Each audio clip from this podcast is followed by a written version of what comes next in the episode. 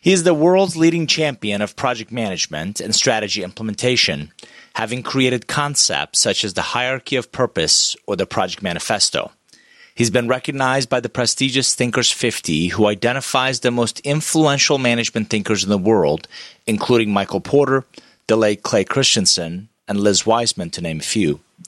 His work focuses on advising senior leaders on how to lead transformational change, prioritize and implement strategic initiatives, build high performing teams, work across silos, and become a learning organization. All essential elements to create a culture that strives for execution, excellence, and collaboration. He's the director of the Program Management Office at GlaxoSmithKline Vaccines and chairman of the Project Management Institute. Previously, he worked as head of transversal portfolio management at BNP Paribas Fortis for the executive board, head of the post merger integration at Fortis Bank, and spent a decade at PricewaterhouseCoopers, becoming the global lead practitioner for project management. Born in Madrid, Spain, and educated globally, he's an economist and has an MBA from London Business School, currently pursuing a PhD in strategy, and is fluent in five languages. Join me on this episode of the Curve Benders podcast with Antonio Nieto Rodriguez. Hi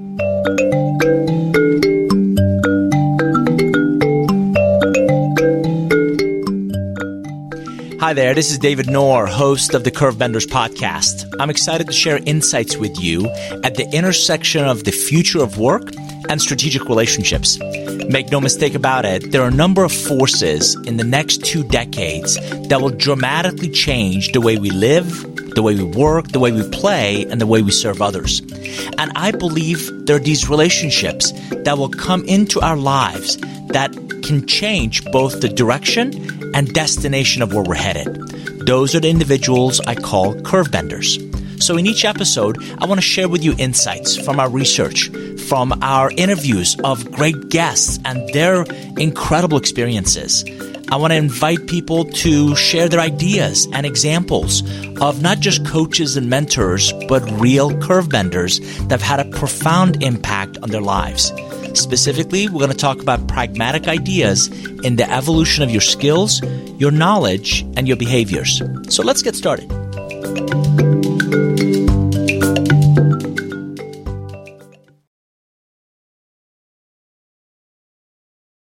The Curvebenders podcast is supported by global clients of the Nour Group's advisory, speaking, education, and coaching services.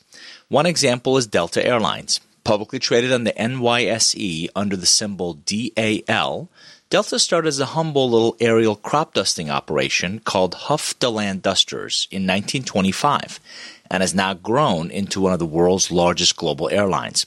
Powered by its 80,000 people around the world, Delta serves nearly 200 million customers every year, taking them to more than 300 destinations in over 50 countries. Headquartered in Atlanta, Delta is recognized as a Fortune's top 50 most admired company, has been ranked number one in the Business Travel News annual airline survey, and named one of Fast Company's most innovative companies worldwide. If you get a chance, check out Delta's CEO Ed Bastian's presentation at the 2020 Consumer Electronics Show, CES, for a glimpse into their vision of the future of travel. Learn more at delta.com. Hi there, uh, David Nour. Welcome back to the Curve Benders podcast. In today's session, we're going to talk about uh, something that really impacts all of us, whether you're an employee or you are a small business, medium business, you work in a large enterprise, you're a solo practitioner. And what we're talking about is projects. We all have them. Many of us have a, I've got to be honest, a love hate relationship with them. Uh, it's one of those things we need, like food and fuel, and yet uh, we struggle in seeing them through with consistent success, seeing them through with the desired impact.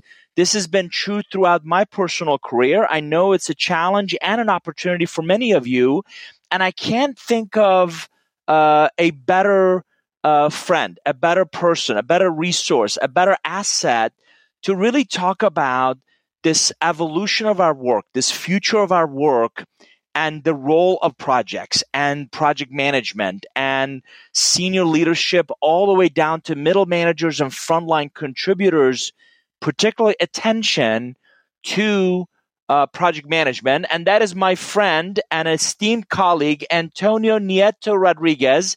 Antonio, welcome to the Curvebenders podcast. David, thank you very, very much. It's a pleasure to be here in your podcast. I, I love the Curvebenders. I love uh, talking to you. So I'm very, very excited about this conversation. It's great to have you. Antonio, for those who may not know as much about your esteemed background, could you kindly talk about where you've been, what you've done, and kind of how you've gotten here? Sure, David. So just to keep it short, I, I, have been 10 years working as a consultant in a big, uh, big four. Then I went into banking and uh, then moved into pharma. And in parallel, I've been uh, working, researching, publishing um, around projects and project management. I was the chairman of the Project Management Institute in 2016. Uh, my work was recognized by Thinkers 50 with the awards Idea into Practice. I've published in HBR.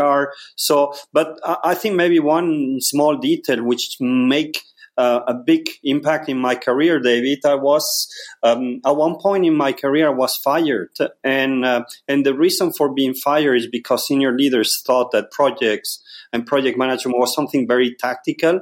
Uh, it didn't mean a lot for organizations, so that was like a, a turning point for me, saying, "Well, I want to show." You partners and I want to show the world that actually projects are essential for for professional pride uh, uh, activities. So that's a bit a short description of who I am. And, and what, of course, you conveniently missed uh, is only uh, was Antonio born in Madrid, Spain, but has been educated in Germany and Mexico and Italy and the U.S. He's an economist. He has an MBA from the London Business School and INSEAD's International Director Program. And are you really fluent? Did I read you're fluent in five languages? Is that really true? Yeah, David, that's correct. That's so, so, so long ago. Not because I'm super smart or gifted. It's just I was living in these countries when I was a kid, and there's nothing better to learn a language than being in the country and, and learning there. So, yes. You recently uh, published a fantastic book called The Project Revolution and it's really focused on how to succeed in a project driven world.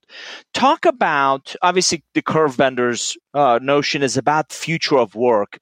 Uh, Antonio, thinking about where you've been, where you are, and really where we're going, can you give us some glimpse of your perspective of how will projects, how will the role of a project management professional really change in the next decade, in the next two decades, with the advent of AI, with the advent of machine learning, and a lot of technologies that will hopefully remove the mundane from our day to day projects and really demand project management professionals to really bring more of that knowledge worker, that analytical, that really foresight that the technology can provide. Comment on that for a second of where do you think project management is headed in the next decade or two? Sure, David. That's a, a, an excellent question. We could spend hours talking about that, but I'll try to keep it short. First, where are we today? I think there's a, what I call the project economy or the project revolution is in, in a business, traditionally, the focus has been on operations. So most of the resources, uh, the budgets, the decision making was, was put into the operation side of the business, either your product or service. That was where 80, 90% of the activity, the resources were dedicated. That has changed radically. What you see today is traditional business. They dedicate half of their budget, half of their people are working in project, project based work. So this is a big, big disruption for companies which has been 50, 40, 60 years working in a hierarchical structure that doesn't work anymore. So the implications today are already very significant. People are being asked to do project work more and more, often assigning to projects to lead them without the capabilities or the knowledge. So this shift is, I see it everywhere I go we are looking at a different way of working to the point or where some companies, major companies are considering canceling job descriptions can you imagine a company without job descriptions?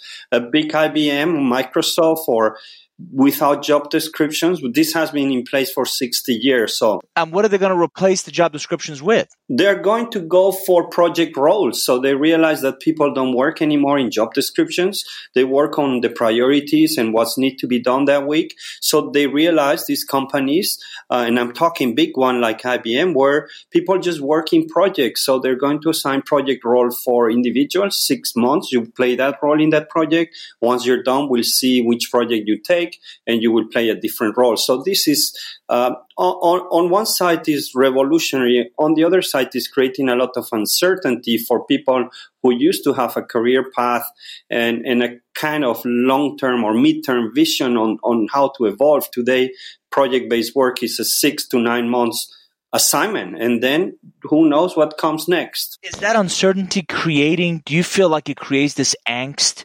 particularly with people who need to have that line of sight, who need to know what will I be doing a year or two years from now? Uh, absolutely, David, and and I think this there's two sides of the coin. I think this un- uncertainty is amazing and great for millennials. You know that younger gener- generations, you put them in a fixed time uh, job in a fixed uh, structure and, and after six months they're bored. So when I talk to executives and leaders, say if you have projects, put the millennials. They love to work six months in HR, six months in IT, six months in. So project work is great for keeping talent, millennial. But on the other side, like you said, David, it creates a lot of uncertainty and angst on, on the more experienced, uh, um, aged um, uh, experienced uh, workers. And, and the good thing is that once they start to accept that, I have friends working in banking for 20 years in corporate risk.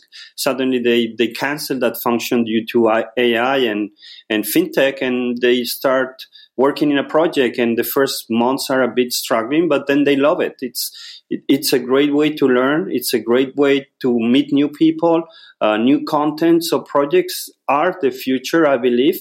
And once you be, go beyond that angst, you will start enjoying it. So you were chairman of the Project Management Institute, and, and one of the things I appreciate about PMI is is their uh, mission to continue to drive education with the project management professional certification PMP and and and a lot of uh, what seems to be uh, raising the bar on the knowledge, the skills, and, and maybe even some of the behaviors of, of project management professionals.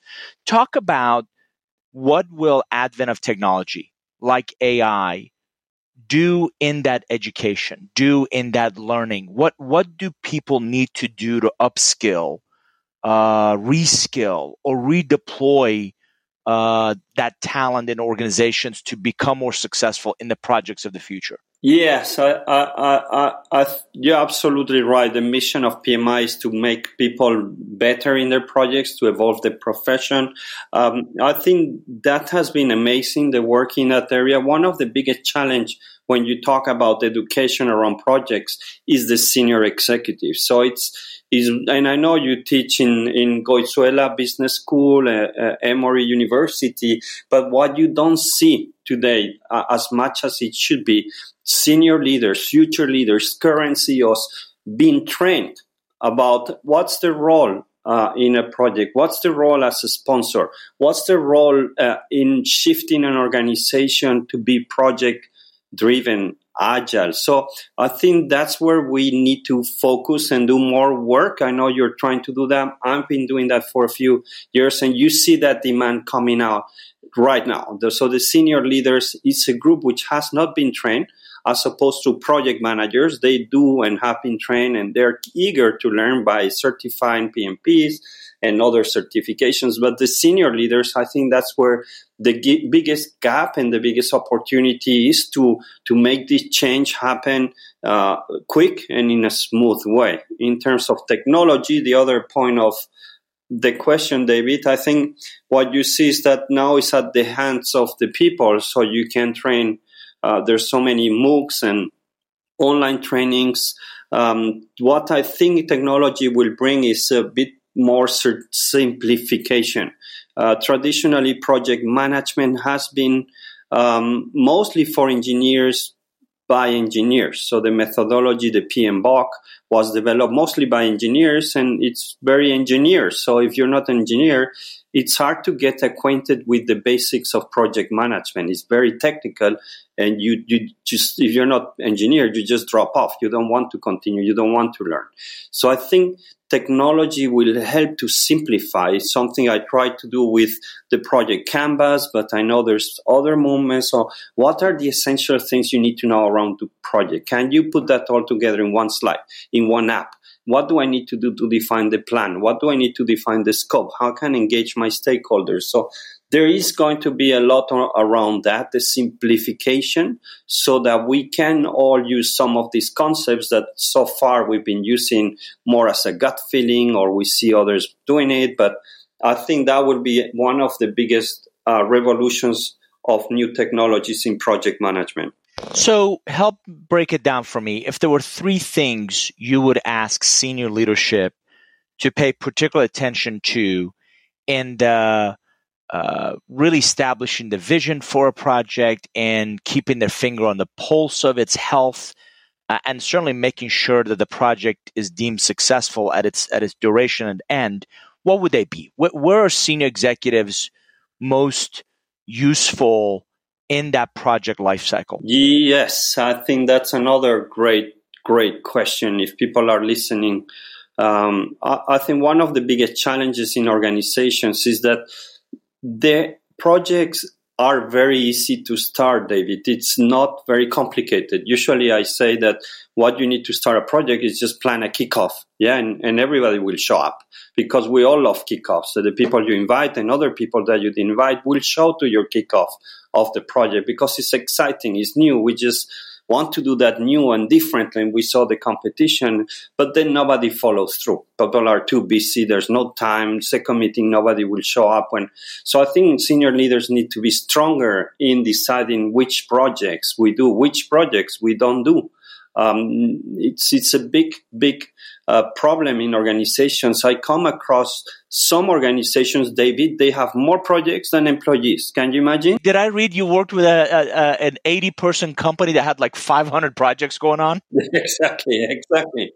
Imagine, and they still need to take care of their business and do clients and produce things. So uh, I think there, put, it's very important to put a gate on that um, very strong gate and just do the projects that matter. The other thing that leaders can do is not every idea should go into a project straight away. One of the most com- commercially successful projects, which is the iPhone, Project Purple 2001 2004, um, and launched in 2007. The idea of the iPhone was presented to the executive and Steve Jobs in 2001. The project was launched officially in 2004. So they spent three years exploring, uh, prototyping, testing, uh, just building on the knowledge around smartphones and, and how that thing works. And, and, and they decided to make the project very short. In two years and a half, they had the iPhone. So I think leaders need to be a bit more um, conscious on most of the ideas that they launch as projects could spend some more time into the ideation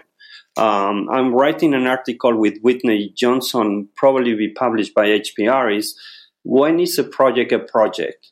Is it at the bottom of the S curve, or is do you have already the knowledge, the maturity to really establish a project? So that would be a thing, a second very important role they play. So that prioritization, that timing, and the last one, David, for senior leaders is the support. It's clear and shown by research that projects need senior leaders, especially transformation in company-wide projects. About 30 to 40% of the success of a project is on the senior leadership. They are accountable. They need to spend time. And by spending time, I'm not talking about one hour per month being in the circle, but I'm talking about a couple of hours per week, uh, supporting the team, supporting the project manager, making decisions, uh, getting resources. Uh, so I think senior leaders will need to take more time and spend more time. My guess today is about 90% is focused on the day to day operations. That will shift radically and they will need to spend half of their time in 2030 watching projects, supporting projects, overseeing projects? Uh, one of the topics, one of the big ideas you shared uh, with Thinkers 50 was this idea of the hierarchy of purpose. Can you talk about what that is and why it's so critical? Many projects, and these are, I think, most of the companies, they were struggling to prioritize. And, and one of the challenges when you're trying to prioritize 10 projects uh, where you have just budget for five if you know how much budget you have left. Uh, it was chosen, it's decision making. And, and most of the books and theories will say, okay, for each of them, we'll do a business case. We really take it very thoroughly. We will do it analytically. Uh, and what I realized that this, these frameworks and model were extra complicated. It would take a lot of time to make a good business case, which we know business cases are always nice. I've never seen an ugly business case. They're all pretty. They're pumped up. They're they're make up. So I, I, I thought companies were taking decisions on on purely financial business case reason most of the time. Um, two two problems with that. Of course, business case are over optimistic most of the time. Second, business case doesn't engage uh, the company, doesn't engage the people in working in the project. So what I came with the concept is the hierarchy of purpose. Basically, really looking at your purpose and using your purpose to determine which projects you should be doing and using the purpose of the project, the really the why is not you're setting up an HR system, but you're creating a system to help improve employee happiness. And that's the purpose of that project. We always talk about the system. No, it's the outcome what drives engagement and drives motivation. So the hierarchy of purpose, it helps leaders to make the decisions on which projects to invest and ensure more engagement and commitment throughout the implementation of those projects. We talked about the iPhone as a, a very successful, a very uh, well done project. Um, I read in CIO that you also like to talk about notorious project failures from Google Glass to the Berlin airport to, you know, give us example Brexit. I love your comments about Brexit. Can you talk about what's the, what are some of the common themes? And again, as we, as we look ahead, right, as, as we, as we look at embarking on and building on the foundations of project management success today, are there some common themes with these notorious project failures? At least 20 years to be done. I think Metro is a project which always complicated because you find new thing. It's happening in London currently. Um, you have some mega oil and gas projects. The Boston Big Dig is a famous one, uh, which also took uh, much more, 20 years, I think, just to, to be completed and, and it cost 10 times more than estimated.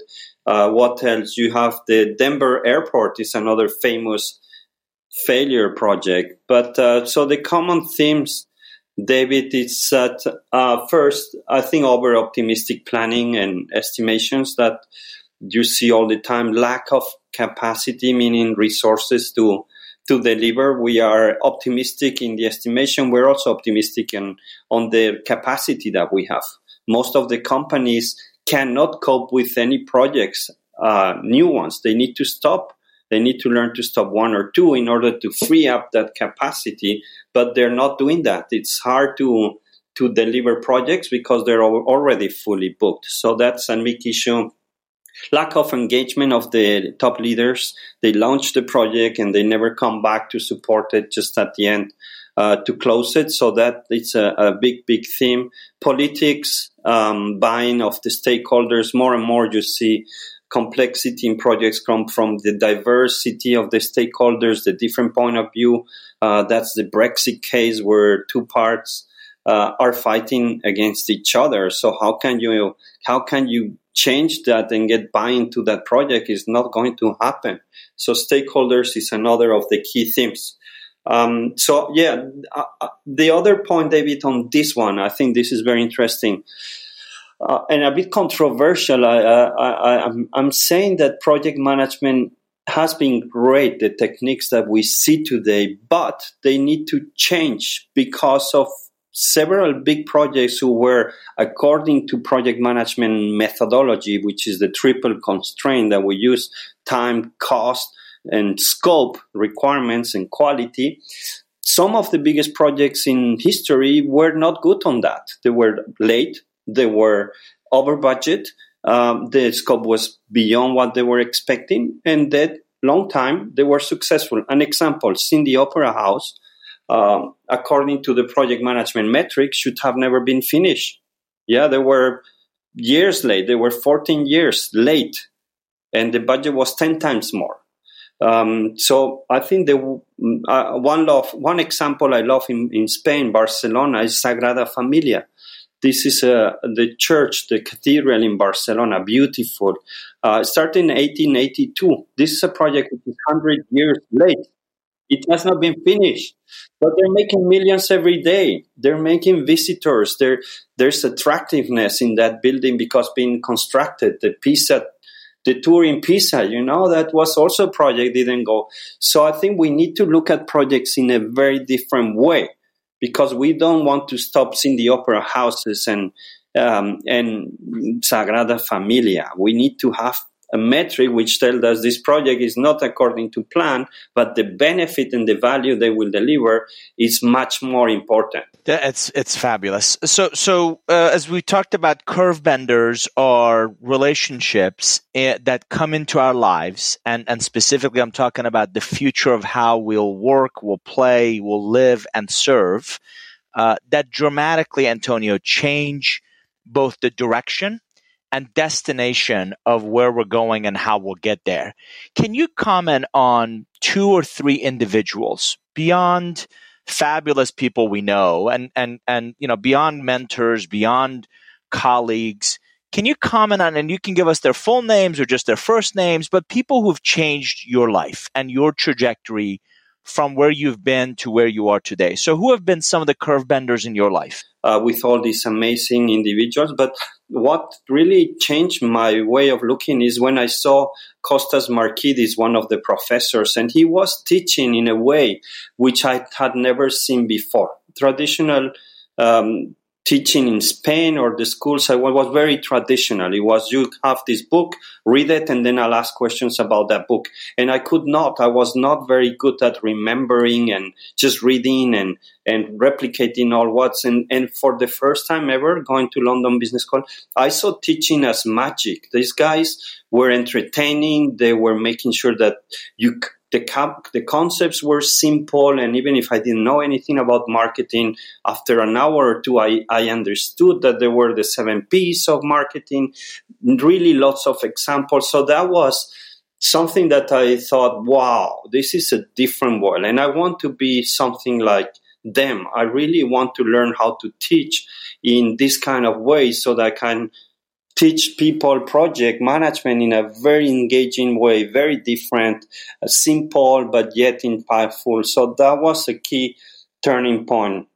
And since 2003, when I finished my MBA, I've been teaching uh, in using these methods, and I found it a bit like magic and and making our brains engage in a very different way. The second person, maybe I would say, I think Stuart Crainer. Uh, he's one of the founders of Thinkers 50, um, together with Des Dearlove. So I came across Stuart in 2012, I think. and they had the Thinkers 50 ranking. They started in 2001. For me, one of my aims was, uh, David, to make sure that senior leaders understood projects, that projects and project management or project leadership would be considered as a, a, as a core skill, something that can influence organizations, individuals, societies. There's amazing projects that have transformed cities and and countries. So, talking to Stuart, I, I started to see how I could uh, get this topic into their rankings into more senior leader uh, magazines like Harvard Business Review, Forbes, which I know you write for them. So talking to Stuart helped me to upgrade uh, my talk, my research into a, a different league, which is the C-suite league. So Stuart has been an amazing coach. Um, very thorough. These people never give anything uh, just like that. There needs to be content. There needs to be really relevant information on what you do. But I would consider him as a second um, second kind of very influential person in my career. That's fantastic. Back to your back to your MBA London Business School. I want to invite the uh, audience. I have um, one of the Curvebenders uh, podcast sessions is on the seven styles of learning, and one of the mistakes many organizations make, or, and not just organizations but educational institutions, is they're predominantly focused on uh, the, the, the solitary, right, or the oral or the uh, the verbal, right? So we're going to talk about, you know, as human beings, we all learn and grow very differently, and and for you to get exposed to a lot of different types, and not just figure out your dominant preference, but really see and engage different types of learning is going to be critical. Certainly, moving ahead, and I agree with you. The Thinkers Fifty. Uh, just in the few years I've known them, Stuart and Des and company have done a phenomenal job in really growing that brand and that recognition. And for those of you who are not aware of it, Thinkers 50 has become, in many ways, the Oscars of of uh, management thinking and and management, uh, you know, leadership and consulting. And and there are a lot of fabulous folks that get together every couple years. And again, I couldn't be more proud to call Antonio a colleague because of that. Uh, one of the many reasons, but because of that recognition. So so as I talk to people about curve benders being people who change our trajectory and change our lives. Antonio, one of the questions that keeps coming up is how do you become one? How do you influence other people's lives in not again, not an incremental way, but in a profound way? In your work, in your walks of life, in the relationships you've built, you've nurtured over the years, can you give us some examples of how you've been able to change the trajectory of other people's the way they live, the way they work, the way they play, or the way they serve. It, it has to be really, um, uh, really deep understanding of the issue. In my case, is projects in the bigger picture and in, in, how it's influencing the economy and organizations and individuals. Uh, I'm not probably the most expert in project management, but I, I'm probably one of the experts in how projects influence us and organizations. So I found that passion and I love it. I don't feel like working when I'm researching or looking at projects. I really enjoy it. It's a, it's a learning for me all the time. So I would say focus uh, on that passion uh, because it helps you to spend time and get better. For me, what's very important from these people that I have the chance to meet, like you, David, and and Marshall, and uh, is that humility. Um, despite being considered as a guru or top player in that field that they're accessible that they, they're humble to to recognize that they've been lucky uh, in somehow uh, and and they're open to talk to anyone. There's no barriers. There you actually tell your failures and and and that's recognized and appreciated. So humility for me it's super important. I don't think there's room for arrogance anymore. Um, you, you, you, you will not get that engagement from people. People can choose today who they want to follow. And, and I, I think very, very few will follow an, an arrogant person anymore. So I think humility, closeness to the, to whatever person you're talking, and then that focus and that passion, um, it's transmitted uh, and people love that. If you've joined us uh, a little late, you've been listening to Antonio Nieto Rodriguez, a Thinkers 50 um, recognized thought leader on uh, projects and project, not just management, but project impact in enterprises. He's the author of The Project Revolution. He's a colleague in the Marshall Goldsmith MG100 organization. Uh, Antonio, for those who want to learn more about you and your work, what's the best place for them to learn more? How can they learn more about you? Oh, uh, now it's easy. In LinkedIn, I, uh, if you just type my name, you'll be, I think the challenge with LinkedIn is when you reach 30,000 connections, it's hard to connect, but uh, once in a while we clean that up and, and there's room for more invitations, but uh, just an email or just uh, follow. I have a blog or a newsletter that comes out almost every two weeks. Uh, I have my website with my name, antonionieto.rodriguez.com. uh, where it's very easy to reach out and connect to the newsletter. So nowadays is very easy, and I love to hear from people. I love to uh, to hear new views or different views or help um, in any way as I can. So yes, please reach out. Um, and I will get back to you for sure. Uh, this is an example. The man lives what he talks about, which is not only he is you know globally recognized as an absolute expert in how projects influence and impact organizations, but the humility. And, and what I love about Antonio is is the person you're hearing on this podcast is exactly the person you meet and you interact with when you're lucky to be in the same room. So Antonio, thank you for your time, for your wisdom, for your insights and uh, I'm looking forward to seeing you in London next month at the Thinkers 50 gathering. Thank you, David. Uh, it's really an honor to be in your podcast. I love your question. I love what you're doing. I can't wait to see your next book. I love all your books uh, because they always bring a different angle to what I'm doing what I think. So thank you, a true honor, David, to be here in the podcast. And, and I hope the listeners enjoy and get something out of it. And I see you in a month to celebrate big time.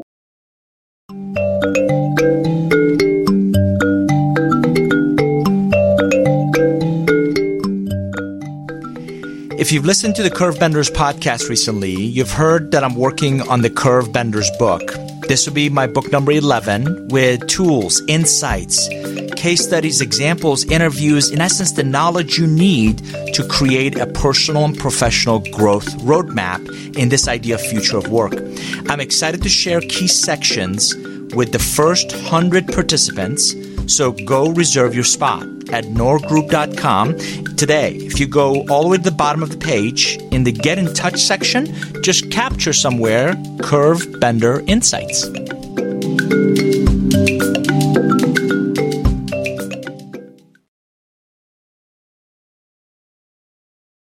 I hope you enjoyed this episode of the Curvebenders podcast on Project Revolution with my friend and globally recognized thought leader on project management success, Antonio Nieto Rodriguez. From the hierarchy of purpose to the need by senior leaders to sustain projects based on their desired outcomes, I think Antonio is a strategic curvebender for leaders he meets and a true example of someone who has incredible passion about and is driven to advocate the impact of projects in our professional lives.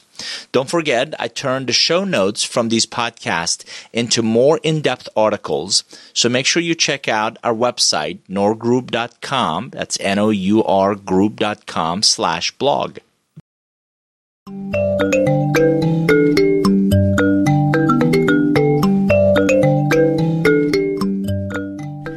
I'm so thankful for our listeners on the Curve Benders podcast. I want to keep producing great content most beneficial to your personal and professional growth in this idea of future of work. So I'd love to hear your feedback. Don't forget to follow us on the various social media channels. I'm on Twitter, I'm on Instagram, I'm on LinkedIn, and I'm using the hashtag Curve Benders Podcast. So make sure you follow that for all of our latest updates.